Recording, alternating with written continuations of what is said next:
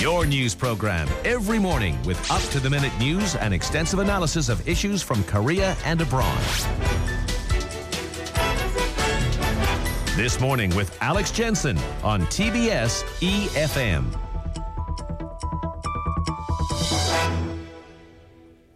Well, now at 8:19 we continue our theme this morning examining where the limits of anti-terrorism investigation should lie. In other words, where should the line be between our privacy and the need to uncover potential attacks? Because in spite of that 193 hour record breaking filibuster, which has now come to an end, led by the main opposition party here, the ruling Saenuri camp was able to pass the contentious anti terrorism bill, 156 votes to just one yesterday, with the main opposition boycotting proceedings.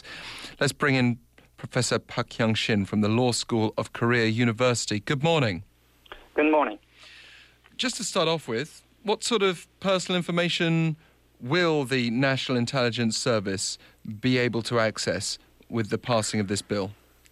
Well, all personal information, uh, Article 9, Paragraph 3 of uh, uh, the anti terrorism bill uh, states that NIS can access uh, all personal information under uh, personal data protection law and all geolocation information under geolocation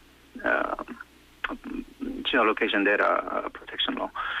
Um, and it specifically uh, includes uh, medical data, um, financial data, um, data concerning people's religion, um, whether they join the union, uh, political affiliation. So, uh, yes, it, it, has no limitation on the data or the personal data or information that the NS can access. It would allow a pretty complete profile to say the least. But the bill also stipulates monitoring only those designated by the United Nations as terrorist group members. The ruling party says that very few of us would actually fall under that category. So, what's the ground for suspecting that uh, the population at large would be at risk? Well, um, the uh, the major source of concern is the phrase those under suspicion of involvement in a terrorist group. Um, who are uh, who will be doing the suspicion, uh, who decides which people are suspicious of being involved in a uh, being involved in uh, not just in a UN designated terrorist group, but uh, the law says those suspicious of uh, being involved in a terrorist activity, and terrorist activity uh, is defined to be uh, uh, broader. for instance, placing explosives and in any public facility is considered a terrorist activity. Uh, I think people are concerned that uh, even peaceful demonstrators um, surrounding the ferry sinking have been called by politicians uh, metropolitan terrorists. Uh, now, that might be a stretch. Uh, probably it was an exaggeration uh, by the conservative politicians, and it should be understood as such. however, the fact that the, the, fact that uh, the decision of uh, the decision on who is to be suspected uh, is left with uh, uh, NIS uh, is the main source of concern. The ruling party refused to accept the, the latest suggested compromise by the main opposition, but it did agree to designate the Ministry of Public Safety and Security as the counter-terrorism control tower. But apparently that's still not gone far enough to satisfy critics of this bill. Can you tell us why?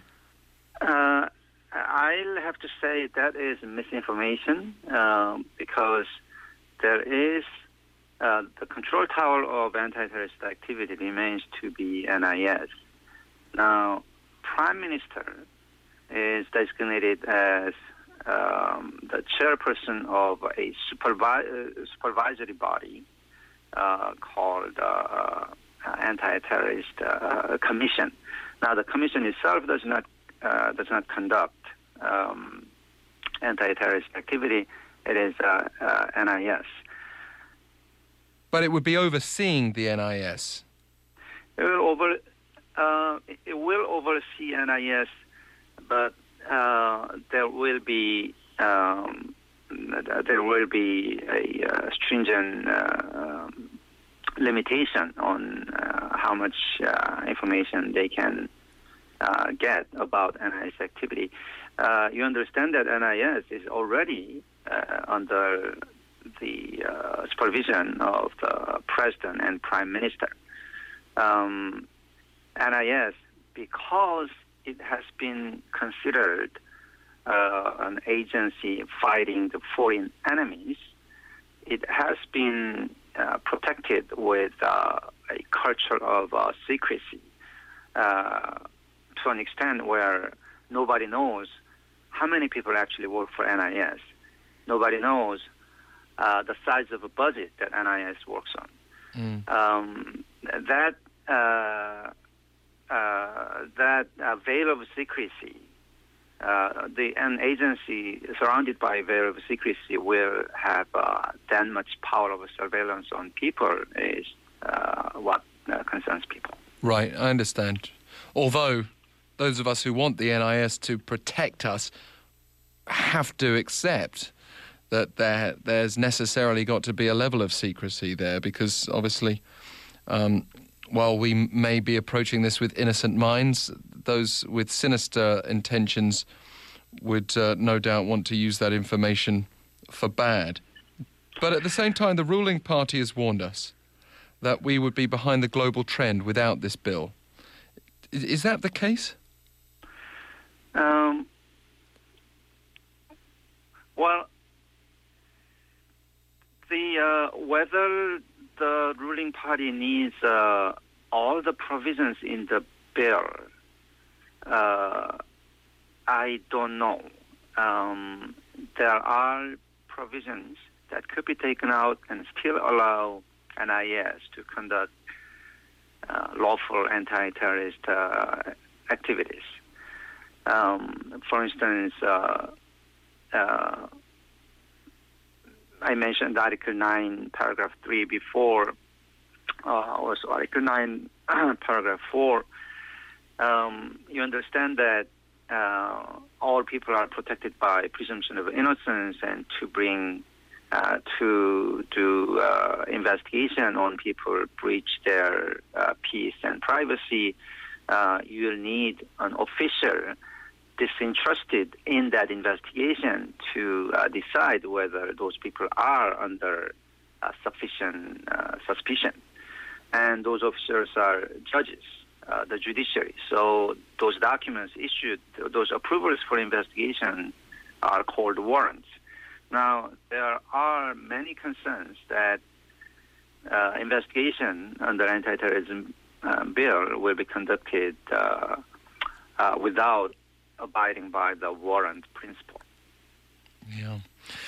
Well, Professor Park, it's a pleasure having you on the line. Thank you for outlining some of the major concerns surrounding this bill.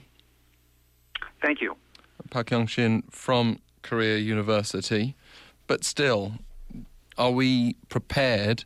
Is anyone prepared to accept some infringement of privacy in the name of investigating potential terrorists? Is the only reason we're not trusting the NIS because of past scandals involving our data?